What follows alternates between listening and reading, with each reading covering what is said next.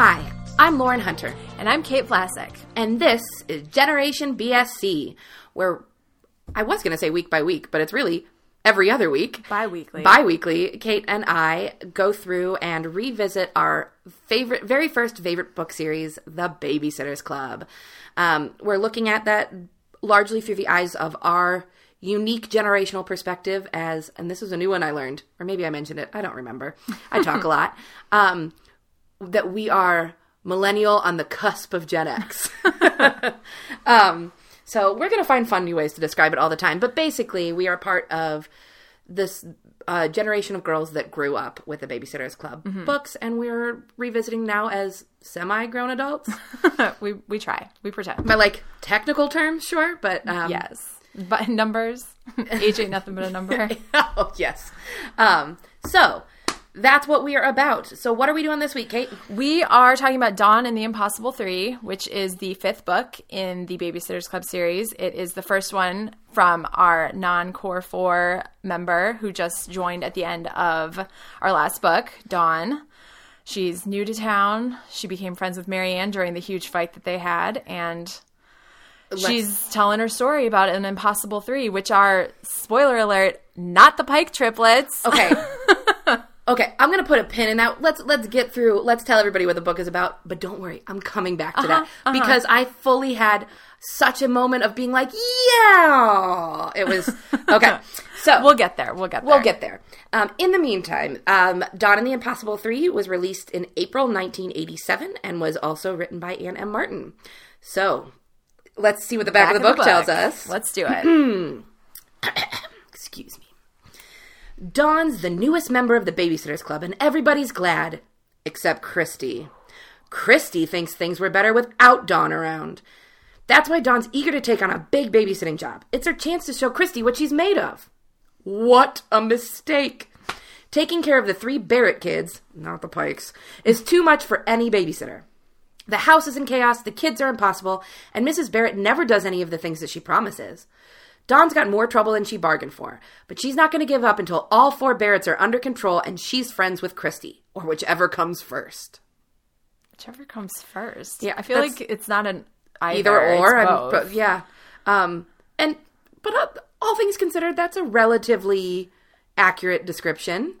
It's like it misses the point. It gets the plot, like, but it misses the point. It's like sort of because. Yeah, well, I mean, here, we'll go into our description, and we can kind of clarify how this is not quite on point. Yes, okay. So, our description. So, the Babysitter's Club generally, Christy and Dawn do have some difficulties at first, but they're resolved quickly thanks to Dawn's maturity and thinking and trying to find some common ground between the two of them.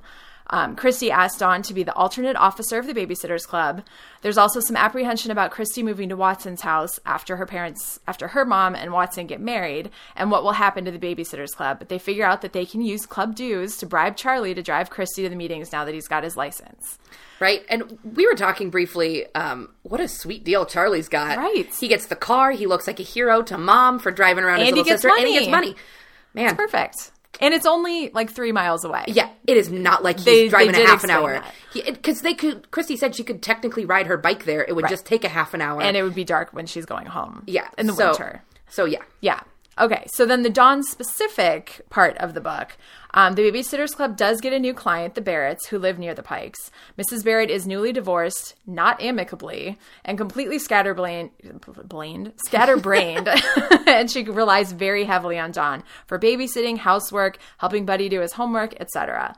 Things come to a head when Dawn is babysitting and Buddy disappears. It turns out his dad took him to teach Mrs. Barrett a lesson, but this prompts Dawn to have a heart-to-heart with Mrs. Barrett and get her to be a better parent and employer. Oh, my God. So... let's get into this because it's so problematic. Have thoughts. Oh, I should not be clapping into a microphone. Sorry. So I guess before we jump into the hot button issues that we both had a lot of feelings. I mean, I feel like we say that almost everyone. Like this one in particular, I was so angry, like viscerally angry. It was upsetting. I had to stop reading it a couple of times. I'm a little bit surprised that this is like a kid's book. Yeah, same. But so. Generally, as we talked about in our last episode, the main great idea that we seem to be having every single book is maturity, growing up, adults versus kids. This one in particular really, really heavily weighs on that. Yeah. Oh, yeah. Big time. In particular, though, the theme that we really pulled out above and beyond maturity, our new contender for the great idea, really focuses on, and this is why it pisses off both so much, is this book more than any other really emphasizes the way in which these adults are letting down these children by not allowing them to act like kids. I think this is the first time we're really getting to see sort of that dark side of what it means to be mature at 12 years old. Right. Well, and also, and I think we had touched on this a little bit maybe during when we talked about Christy's Good Idea, like the amount of insight that these girls have into their parents and into the adults around them and their relationships, the adults' relationships and what their interactions mean and sort of reacting to that, but mostly the amount of responsibility in this one in particular that Dawn has to take on. So I want to start right from the jump. This book is horribly titled because those kids are not terrible. No. You know who's freaking terrible? The mom, the dad, every single adult in this world. I hate all of them. Not every adult in this book. Mimi still exists. Mimi still exists. Mrs. Pike is super, super awesome. You're exactly right. That being said, Mrs. Barrett... It's straight up child abuse. It is straight up child abuse. It didn't touch on this in our description. Dawn is babysitting for the Barretts at least 4 times a week. She's not only babysitting, she's cleaning the house, and it's literally every time she has to babysit. The house is a disaster. Yep. There are 3 kids. Buddy's 8, Marnie is 3, and Susie's like 5. Yep, ham face. Yeah. Adorable children are being adorable. And these kids are not – they're not impossible. No, the kids are – I mean, a little bratty, sure, but obviously they've got some serious trauma going on at home. Their parents just got divorced. They are actively being kept from their father by their mother. Yes. And to the point where they are aware of it. Mrs. Barrett tells them tells both Mary Anne and Dawn – either don't answer the phone, or if Mr. Barrett calls, don't let him talk to his children and tell him that I'm here and that you're just a baby or a mother's helper. Yeah. And the number of things that she is doing, she doesn't tell Dawn that her daughter is allergic to chocolate. Like, Mallory Pike saves the day. Yeah. Like I feel so badly about all of our shit that we give Mallory. Like she's on top of things. Yeah, she was like, whoa, don't do that. Like, what kind of... She never leaves any numbers. When she does leave the number, it's the wrong one. Half the time she's, like, going to look for jobs. But then when Buddy gets kidnapped by his father, which we'll get to that also, she's shopping at, like, the old-timey town, like, miles and miles away. There are a number of them. An old-timey, like, shopping district. Like, and what the fuck are you doing? Spend time with your kids, lady. Here's the thing. I am not going to shame any mom who's like, I am at my wit's end. Yeah. I'm going through an acrimonious divorce. I need to get away. But you get to do that responsibly because you are still a freaking parent. You do not get to concede your role as an adult, as a parent, to a 12-year-old child. Right. And having Dawn help Buddy with his family tree homework assignment. Oh, she can't do that. The kids are calling her every night for homework help, for advice, for... care because she's the only person paying any attention to them. They're not allowed to see their dad, and their mom is basically an absentee mother even when she's home. It is really fascinating reading this. Mm-hmm. The way that Dawn describes her as so beautiful and young looking. So first of all, I thought that was odd because they mentioned that she's like 33. At 12, I never once looked at a 33-year-old and thought, wow, look at this young woman. I thought, wow, look at that old person, because you were just incapable of seeing the world that way. Well, especially when we've talked about, like, the Babysitter's Club girls, like, looking at kids that are older, like, they thought that high school kids were so mature and, like, adult almost. And now it's like, oh, this, like, young 33-year-old, like, I feel like maybe that's a little bit of Ann M. Martin slipping in. I think so, too. But it just said it put a very bad taste in my mouth from the get, is that her kids were all – her house was a disaster. The dishes weren't washed. The kids were a mess. The kids weren't dressed. The baby had a poopy diaper. Mm-hmm. And she comes down impeccably dressed because – the first time – I think she's wearing a linen suit. Yeah. A fucking linen suit. And her kids don't have – a clean diaper. Yeah. I just, it's so frustrating. And it breaks my heart because this is also, Dawn is the perfect person to be put in charge of this family mm-hmm. because the parallel is at home, her mom is super scatterbrained as well. And they clearly play her mom's more charm, mm-hmm. her stuff for more charming. But like the level of stuff that they're talking about her doing is so far beyond cute mm-hmm. Scatterbrainedness and more like, I'm genuinely a little concerned about this right. woman's mental capacity. Right. Even to just like take care of herself, let alone three small children. And Dawn has been forced to grow up and be the adult for her whole family. Of course and now she's taking on that role for someone else. Again, that is abuse. Mm-hmm. Taking away her childhood. It occurred to me, so as we talked about what our great ideas for the episode were, and obviously maturity plays a big part, I was sitting there thinking about how Dawn, more than any of them, is actually mature versus that mature versus babyish. Like mm-hmm. what they think Claudia and Stacey are mature because they're interested in boys. Where what actual maturity is being stepping up and being responsible right. and taking care of things.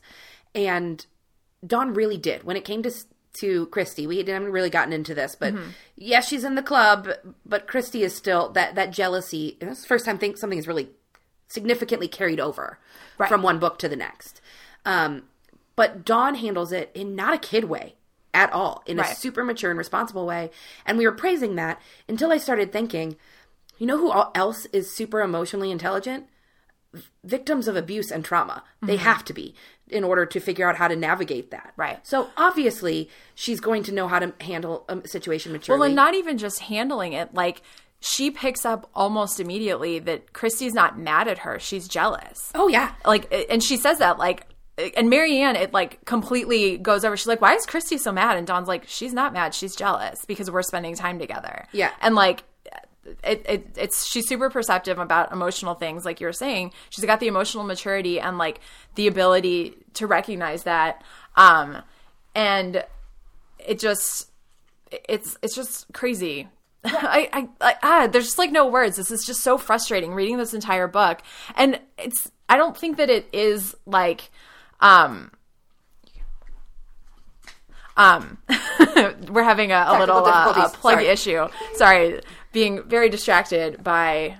Sorry, I just realized that my computer was like on 2% and I was like, oh no! That's a problem. I can't read all of these quotes that made me so infuriated. Yeah. So just to get back to Mrs. Barrett. Because we're probably going to mostly talk about Mrs. Barrett because until we get to the point where it's like, this is too upsetting. We need to nothing move on. Else is really that important. So Mrs. Barrett, when... one of the many times that Dawn is babysitting, Mrs. Barrett says to Dawn, just one thing, if my ex-husband ever calls, don't let him talk to the children. Don't tell him he can see the children, and don't tell him I'm out. Say you're a mother's helper and I'm busy. I mean, I know I touched on that earlier, but like, she literally said that to Dawn. Like, I don't have time to tell you that my daughter is allergic to chocolate. I don't have time to tell you where I'm actually going to be. I don't have time to write down any phone numbers. But I do have time to tell you, don't tell my husband what's going on. Or ex-husband. So let's get into the whole ex-husband kidnaps the kid thing. Because everybody seems super chill about that having mm-hmm. happened. Like, the resolution is like, well, he shouldn't have done that, but he did learn a valuable lesson. He did it to teach her a lesson because she's so scatterbrained. She always forgets what days are his, what weekends are his, when he's supposed to have the kids. And so she's done it so many times that he's like, well, I know what I'll do. And his original plan was to take all the kids because he thought that she would be home and so it would be okay because she would finally realize and be like, oh no, where are the kids? Oh, I forgot that they're supposed to be with their parent or with their dad. But she is literally never home. She's never home. When he finally comes back, because he only takes Buddy because Buddy goes outside. Dawn has to get the other two girls in actual clothes to go outside and, you know, change a diaper and fix their hair. And so she's like, Buddy, you can go out in the front yard, stay close to the house, you know, throw your baseball around. We'll be out in a minute. And so he does that. Yeah. And they come outside and he's gone. And apparently Mr. Barrett decided, oh, his name's Hamilton Barrett. That's his fucking name. So Hamilton decides that, well, my plan's not going to work, but Buddy's outside, so I'll just take him. And doesn't really explain to Buddy what's going on. It's just like, no. We're going to an amusement park. And, like, the level of concern from the other parents, even Mrs. Pike, who was very helpful, when they're like, this child is missing, everybody's just sort of like, oh, he probably went over to his friend's house. And I don't know how much that is a product of, it was the 80s and things were a little bit. But I will say, as soon as Jordan Pike was like, oh, I saw him get into a car, they were like, get the cops here now. That's true. That's very true. And she did say, Mrs. Pike was like, go look for him. If you don't find him in like a half an hour, call me back and we'll figure out what to do next. So they're not like, and I do think it was a product of the 80s. Like when we were kids, it was like, see ya.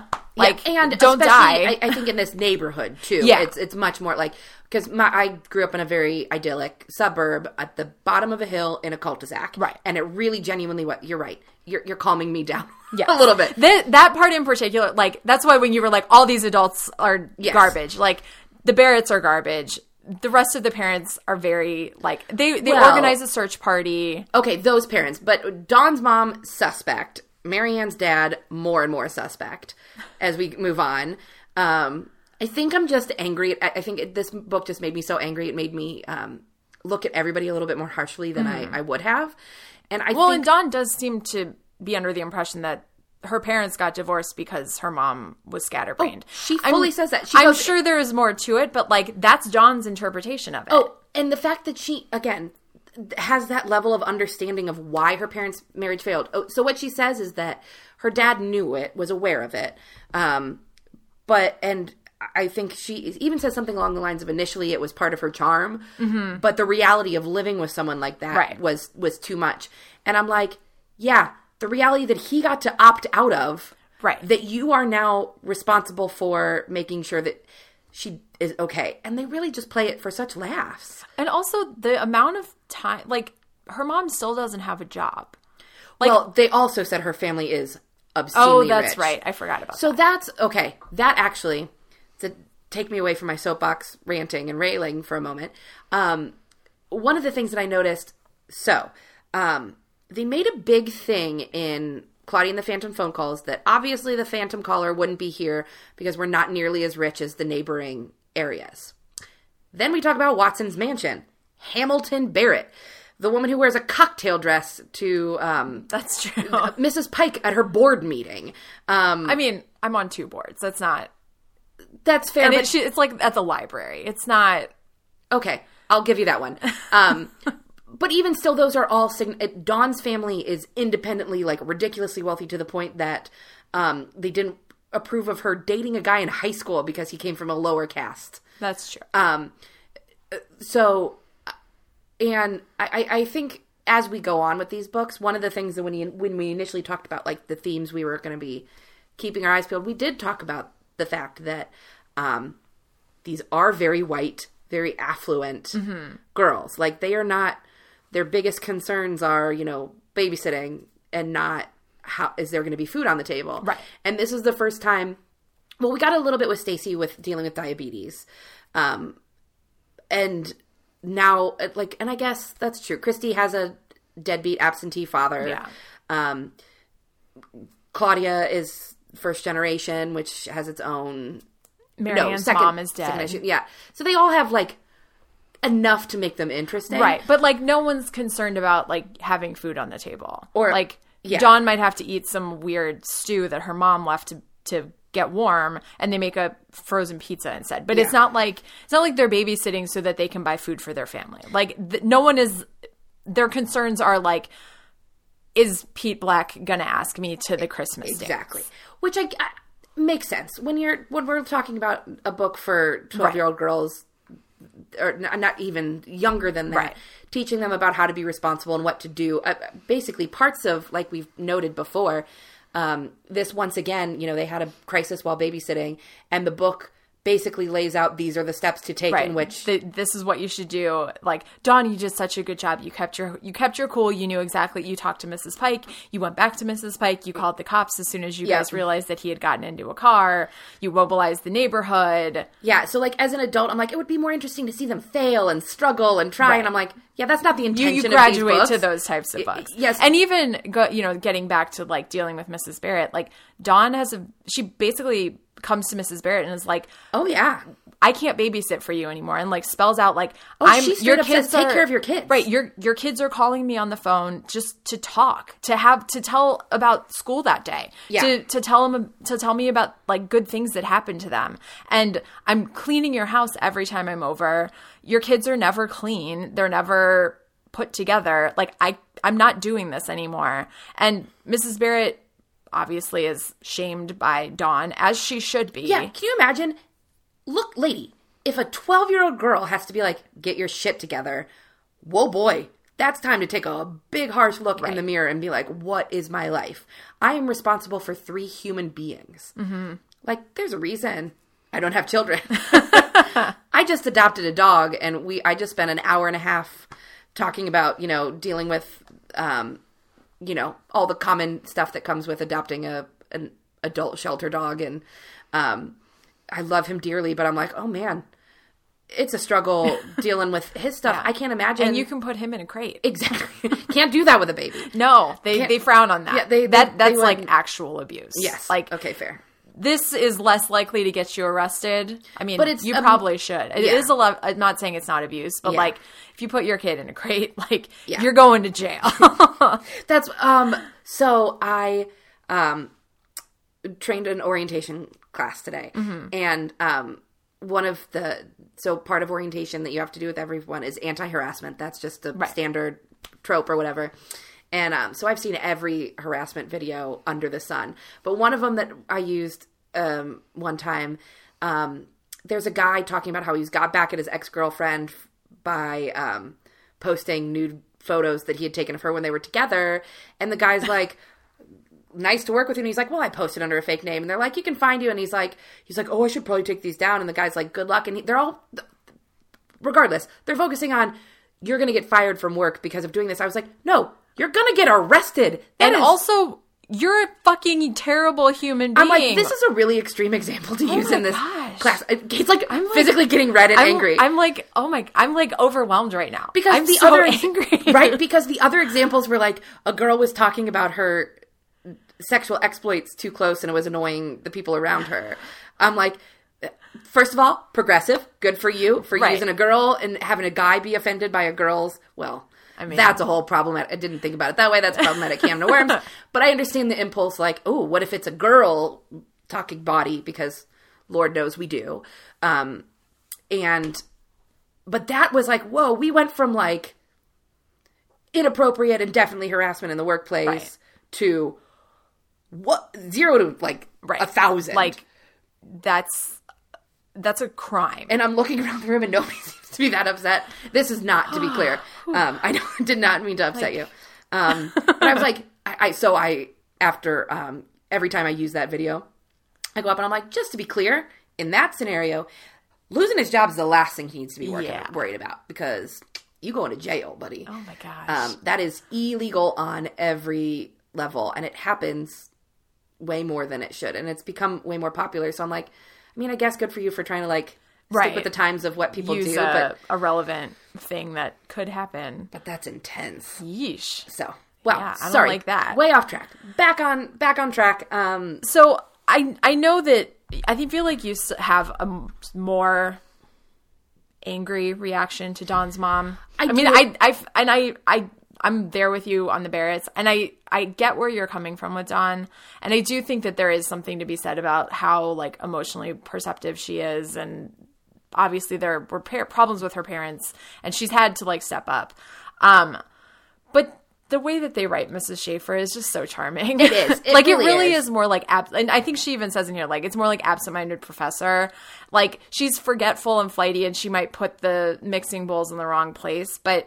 Okay, there's in the wrong place, and this is why I'm talking about I agree. She is far less neglectful and abusive, but I do worry about her mental capacity to function. Because there's like putting the mixing bowls in the wrong place, and then where did she put them? It was like someplace, like why would you even have them there? Like what? Yeah, I'm just remembering mixing bowls in the wrong place. I don't remember. I'm gonna look it up because I remember thinking this is extreme. But the like one thing is like she's wearing like mismatched earrings, and Dawn's like freaking out about that. Like I do think like Dawn maybe is a little bit too like everything has a place and everything needs to be in that place. Like have some flexibility. Like I mean. And maybe this is just me being defensive because I wear mismatched earrings all the time. Yeah. But that's just, like, who I am as a person. Yeah. Yeah, not because I'm like, oh, I think these are the same and I'm just going to put them on. Okay, here we go. I found it. First of all, she says, Dad is super organized and Mom is a crazy person. But she says, not nasty crazy. Not nasty crazy, just absent-minded professor type. But the example she gave, we're actually used to finding the mixing bowls carefully put away in the linen closet. I'm like, why would you carry it upstairs and like... Maybe their linen closets downstairs. Fair. Okay. But it's sort of the same thing. Mending clothes we outgrew 2 years earlier. Like, that's level of... forgetful. I don't know. That's a little... I don't think it's abusive. Right. But I'm like, ooh, maybe there's some underlying neuroses... Not neuroses, but like neural issues that need to be checked out.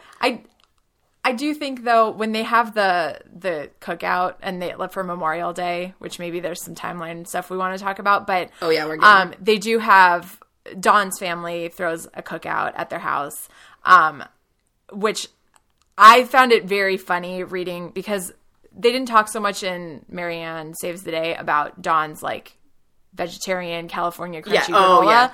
Yeah. But they're leaning hard into that here. So Dawn suggests, because they invite a bunch of people, but it ends up being like Mary Anne and her dad and Christy and like the Barretts come, and I think Jenny Prezioso and her family come, like, and maybe like one or two of the Pikes. So it's like a decent. And Dawn's grandparents are there. Very very brief side note. I so am here for how every other babysitter hates Jenny Prezioso. I know, except Mary Anne. But I thought it was funny because Dawn is, and this is sort of going to the absent-minded professor side of things, like Dawn's the one that's like, maybe we should get something other than like tofu for our guests. And Dawn's mom, she suggests maybe getting like hamburgers or hot dogs. Dawn's mom is like, red meat, exclaimed my mother. Hot dogs? Do you know what's in a hot dog? And Dawn's response is, yes, and I don't want to think about it. I'd rather eat tofu any day, but we're in Connecticut. In Connecticut, people barbecue things, especially at picnics. Don't you think we should serve food our guests like? Like...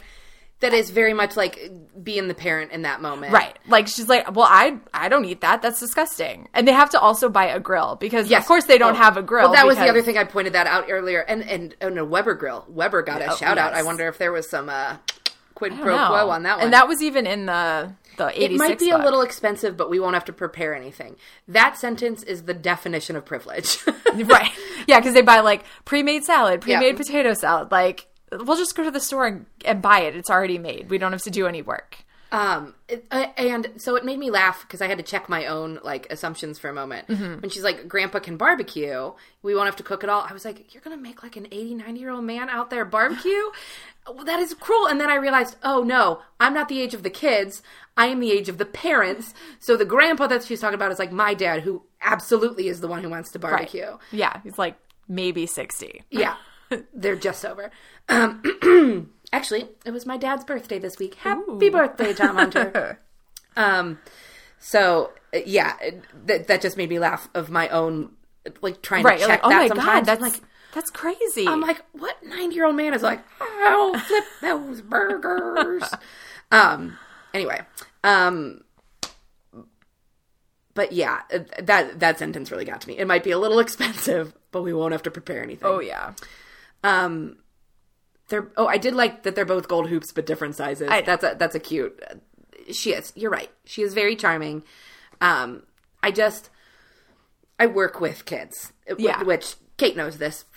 I feel like I'm telling it to her. I'm not. I'm telling it to you, the listening experience. So I was really involved in a nonprofit in Vegas when I lived there, and I mentored, and I love it, and I just feel very protective of those such vulnerable kids, and I know they don't want to think of themselves as kids or as babies, but I just want to protect all of them. And I watched what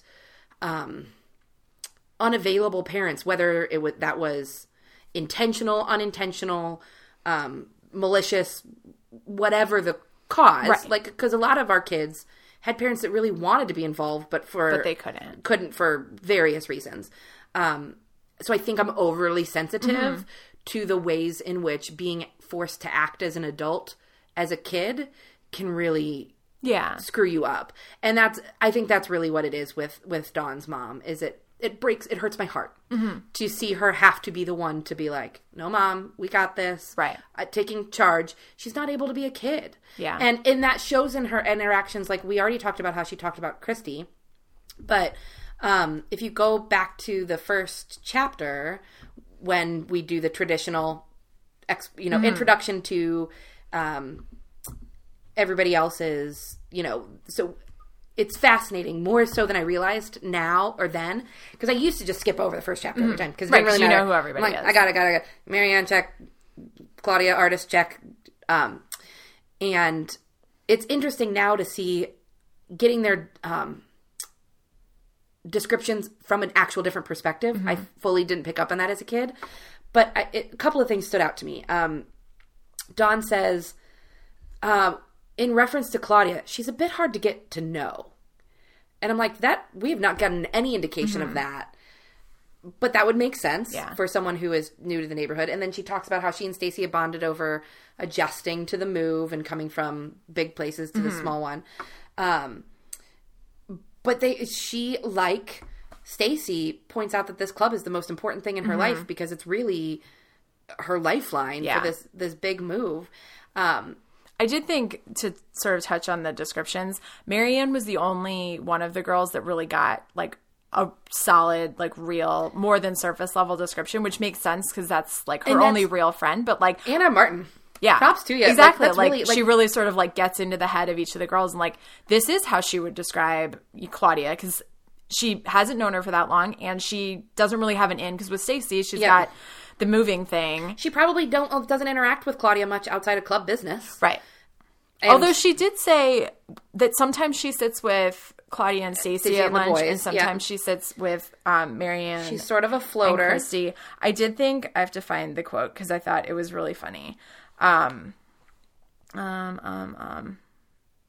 I'll find it. You go and talk. I can handle that.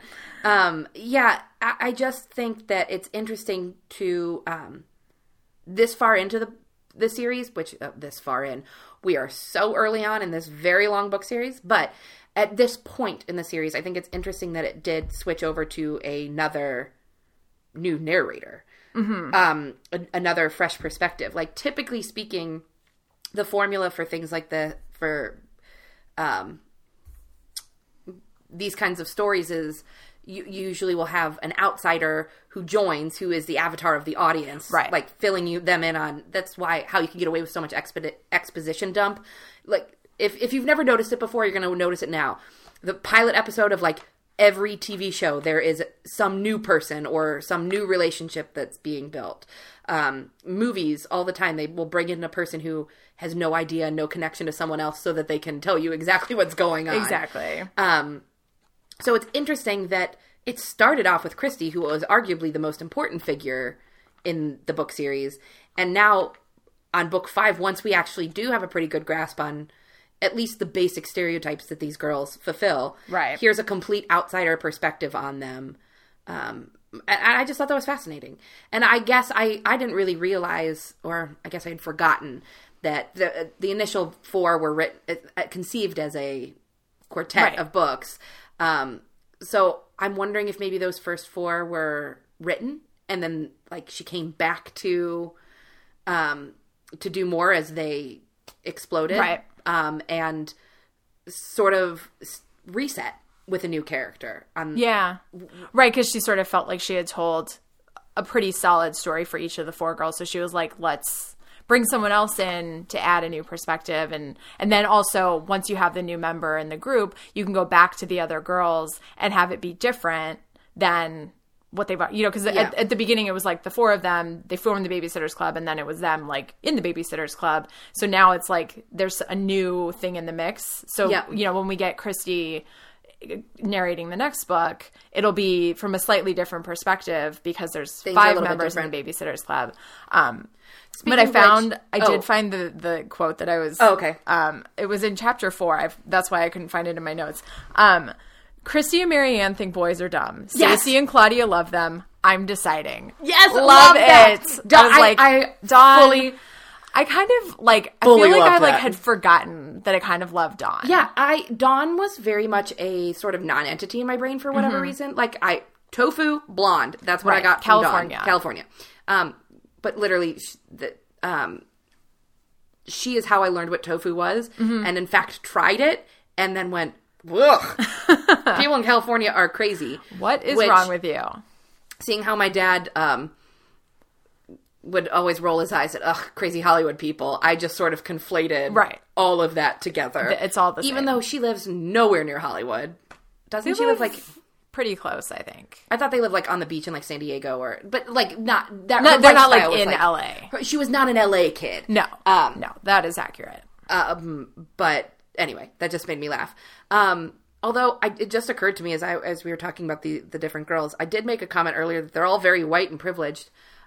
No, we need to not whitewash Claudia Kishi. I know. Like her, for some reason, and that's fully a me bias thing because I am a cisgender white girl who sees myself very much in these characters, especially as someone who thought of themselves as a Claudia. Her ethnicity, her race in no way played any... Like, I was aware of it, obviously, and I was very envious of her hair. Same. But I don't know if that made me... If that means I was progressive or blind or what, but I didn't, like, think of her... I identified as much with her...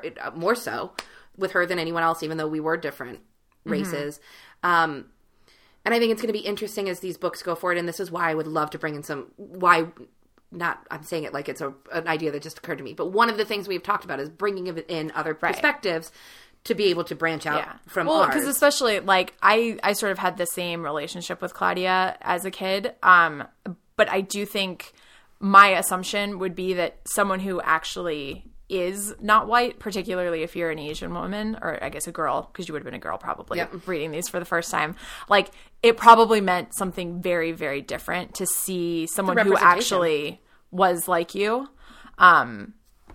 It's I mean, I don't know if this is even the right way to say it, but like it's sort of like it's easier for us. There are so many more characters that look like us and sound like us.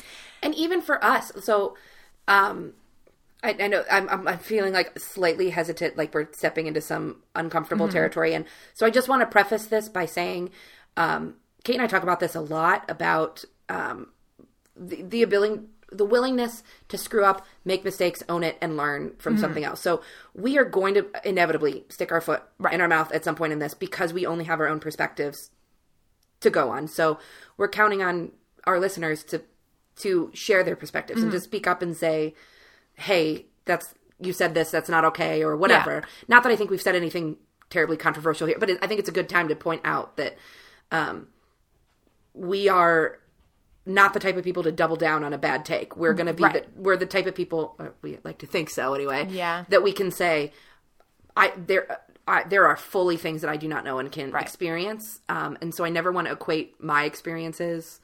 Even as someone who came out as bi to her family just months ago, which is a whole other thing that we'll find the time to talk about that story. But, my struggles are very clearly not what other people's struggles are on every level. Things have been easier for me. I acknowledge my privilege. Yes. And so that was a long-winded way to say, even as someone who everyone looked and sounded like me or some approximation thereof, I'll never forget there was a series of books, the Sleepover Friends, and the protagonist is Lauren Hunter. And I was like, that's me. That's my name. I felt so seen. Yeah. As someone who gets seen all the time. So I can't imagine how important it must have been for someone who isn't seen all the time to have any little small scrap of representation. Right. And so now I feel really crappy about having, like, totally whitewashed her and been like, well, that identity is not important because I like her hair. Right. So anyway, we went deep this time. Child abuse, racial sensitivity, sexuality, so many things.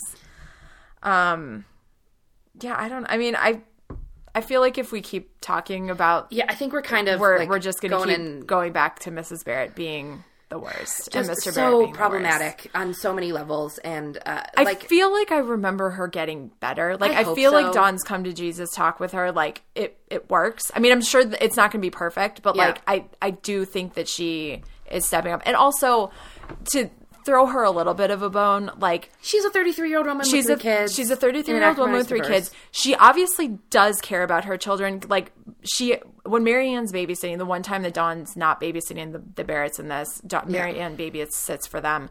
And, you know, Buddy makes a mess or something right as Mrs. Barrett comes home, and she yells at him and tells him to run upstairs. And she's like, you know, why are you making this so hard? Blah, blah, blah. Yeah. And, like, and he starts crying and she starts crying. And, like, she's not doing it from, like, no, I don't think so. And not that you're saying that, but like she does care. She doesn't know what she's doing, and she's not. We get to be more. She doesn't even realize passionate that I don't know this woman's life. I don't know what right. My whole point. Yeah, I mean, is, it's a shitty situation. It's really intense for a kid's book. Like, there is a way to do this plot line where she is not quite so high level abusive. Right, she can be much more like a Dawn. Mrs. Schaefer, where she's scatterbrained, and Dawn bonds with it because she's like, my mom's like this too, I recognize, and like allow her to bond with the kids on that level and have it not be such an extreme version. When I started reading this, that's how I had like remembered it, like that Dawn was like, oh, she's like my mom, and it, you know, it's weird, and I have to, you know, sit her down and have a conversation, but like as I got into it, I was like, wow, this is bad. So very, very little about this came back to me as I was reading. I don't know why. Ham face came back to me. So I referenced that earlier. The baby, Marnie. Is a toddler, and when she expresses her excitement by scrunching her face all up, and they call it ham face for some reason. And I just remember that stuck with me. Ham face comes up a number of times in the book. Mm-hmm. And I believe, if I'm not mistaken, going forward. Yeah. Because, you know what? Again, props to Anne.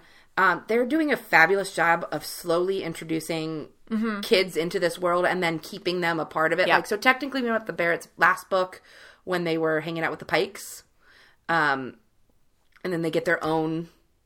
Or Buddy. Wasn't it Buddy that came over? That's at the beginning of this book. It's all kind of blending together. But, like, they talk about Jenny Prezioso again in this one. Right. Just, like... keep in mind there are other kids. Yeah, the babysitting world is expanding, and the kids come back throughout the whole series, and the families come back. So yeah, it's.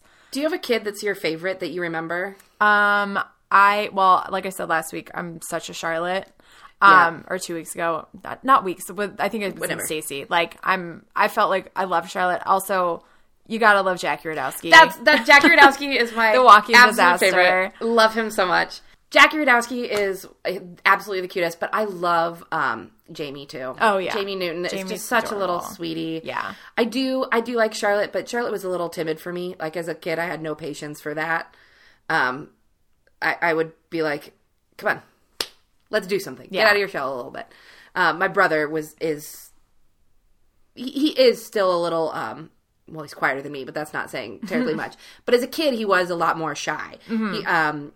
And I would get really annoyed with him. I'd be like, come on, let's just go, like, do something, talk to people, whatever. But, yeah.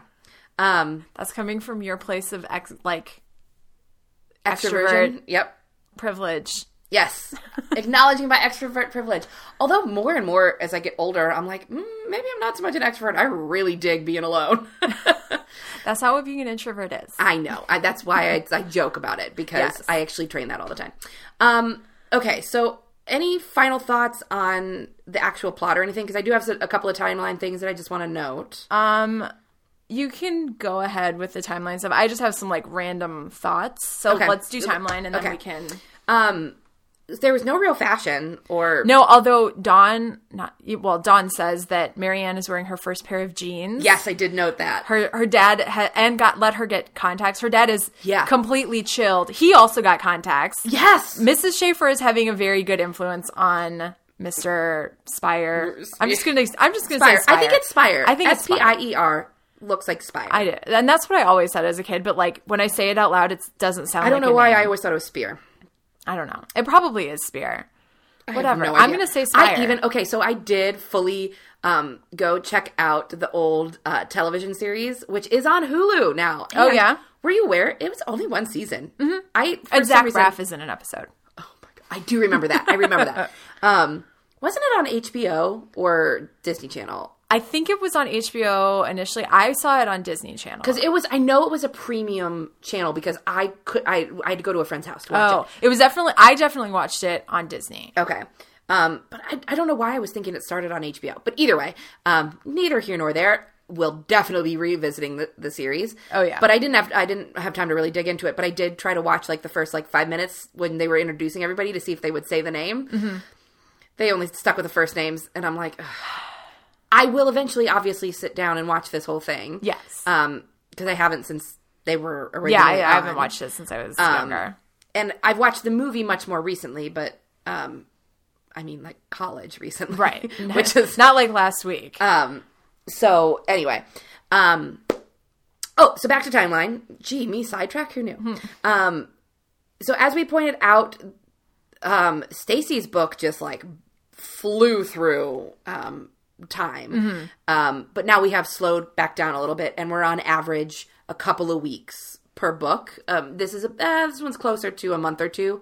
But just some key things to note. Dawn moved in January, which tracks because mm-hmm. that's their big fight was right after they get back from work. And then, as you mentioned, it ends with the Memorial Day picnic. So we're coming to the end of their 7th grade year. They make repeated references in this to Christy's dad or mom getting remarried in the fall. Mm-hmm. I think she said September at one point when she's talking about it. And we're coming up to Christy's Big Day. Which is, we can talk about our predictions, but yeah. I mean, that's when her parents get married. I think. I mean, that's what... the big day is. Right. And she's in a dress. So it's dress jumping from Memorial Day to Labor Day. Or covers that summer, which is pretty common in, it probably ends with. Yeah. But, in my recollection, we had, a bunch of books in 7th grade and a bunch of books in 8th grade. Are there, 100 books that are in 8th grade? That's what I'm wondering, and that's why I'm really dying to get into this, because I don't remember them getting into high school at all, ever. Yeah, it's are they just in 8th grade the whole time, basically? So then, does, each book cover 30 seconds of I have no idea. So, I think all this to say is I really wanted to point out that we are rapidly coming to the end of their 7th grade year, mm-hmm. 5 books into the series. Right. Of hundreds of books. So we are about to I'm gonna go full on Charlie Day. It's gonna connect in the dots. So those were my big ones. There is one fashion description of Stacey's that I kind of love. A simple pink t-shirt under a baggy jumpsuit with big pink and red flowers all over it. Yoinks. I thought you were supposed to be sophisticated, Stacey. Right. What are you doing?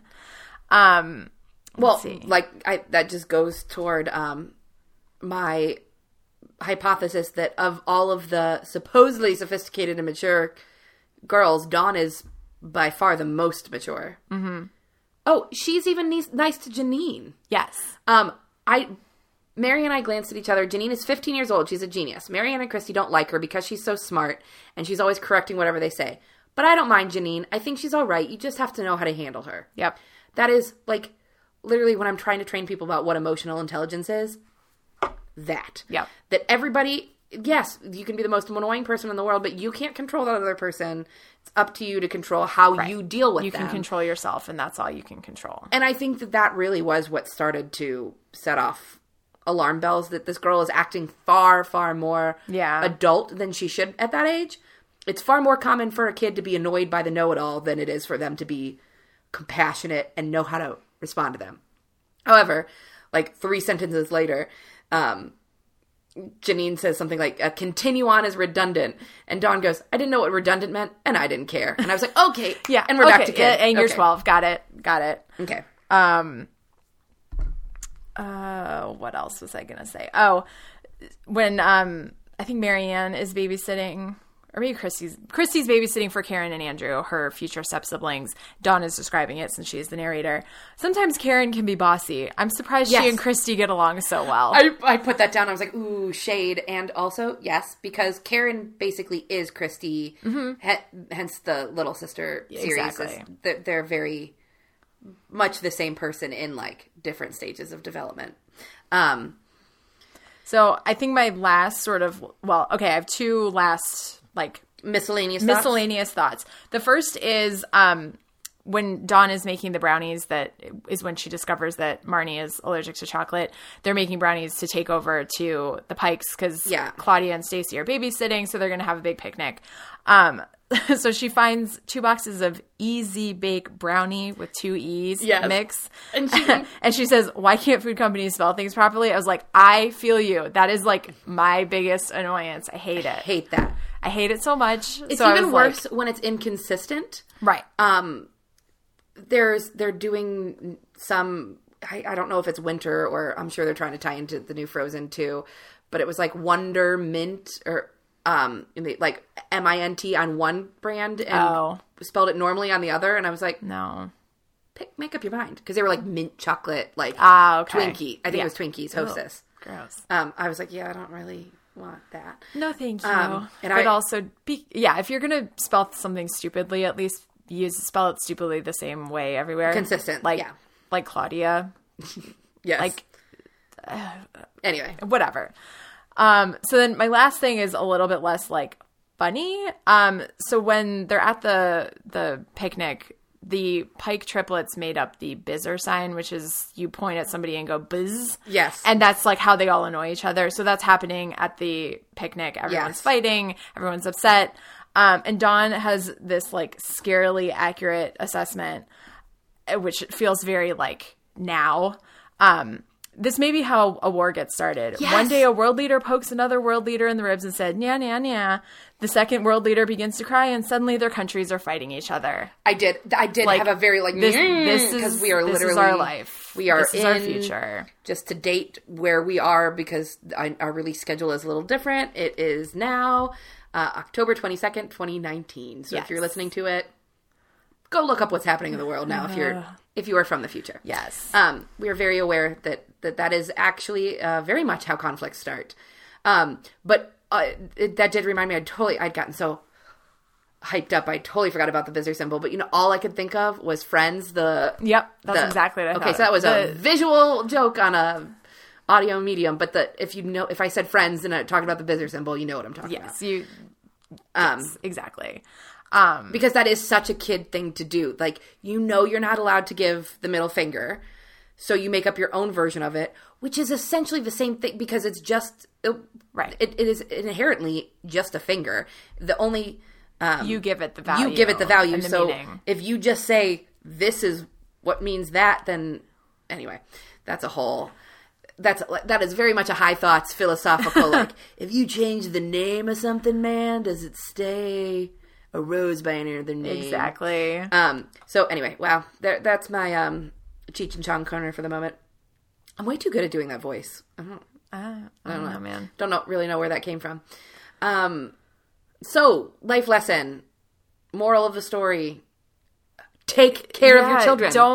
And if you find yourself taking care of someone else's children, like, figure out how to get them to be the parent that they're supposed to be. Yeah. Or if that's not an option and you're not a 12-year-old girl, like, or even if you are a 12-year-old girl, find the right person to adjust the situation. And I think that is sort of my biggest takeaway as I've calmed down and gotten to talk through some of my like rage. I think a lot of this could have been curbed if she had gone to an adult a little earlier and said, hey, I am straight parenting these children.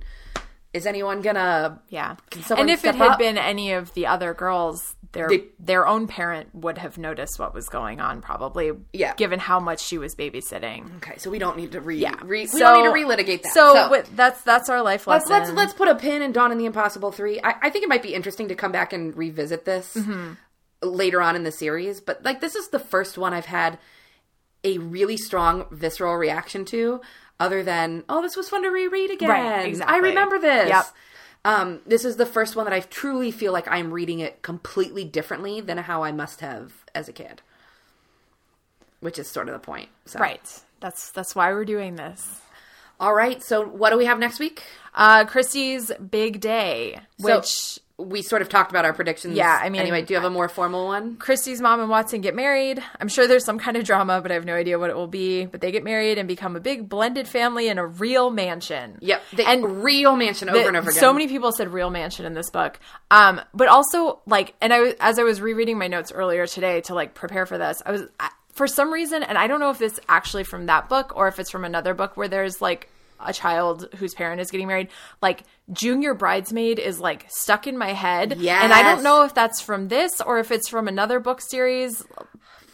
You know what? I don't know. But I know that was a thing because I was a junior bridesmaid, okay, and it was a big honking deal. So, I don't know if I'm just remembering from my childhood. I was never a junior bridesmaid, but I don't know. But that, as I was, like, rereading my description, I was like, is she a junior bridesmaid? Maybe she is. Because, well, that would make sense because... she's not a... She can't be a flower girl. Because Karen would be the flower girl. And I do recall very vividly her hating the dress. Like, the dress... Yeah. It's Christy, and she, like, wants to wear jeans, and she has to wear, like... I think it's yellow on the cover. Yeah, on like the cover, a frilly, it's yellow. Frilly dress. And, like, that's pretty much all I got. That she hates the dress... There's drama, obviously. And they get married. But that's, I guess we'll find out next week. We will find out. And all of you will find out as well.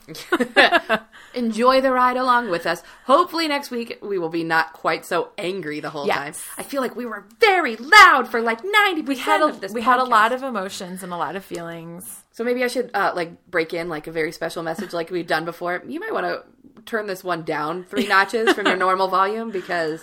We have thoughts. There are so many thoughts. We have, better said, we have emotions. So many emotions. Okay, so any final club business? Let's just tell everyone where they can find us. Okay. You can follow the podcast on Instagram and Twitter at Generation BSC, and you can email us at generationbsc@gmail.com. And with that, I'm Kate Vlasic. And I'm Lauren Hunter. And this episode of Generation BSC is now adjourned. Say hello.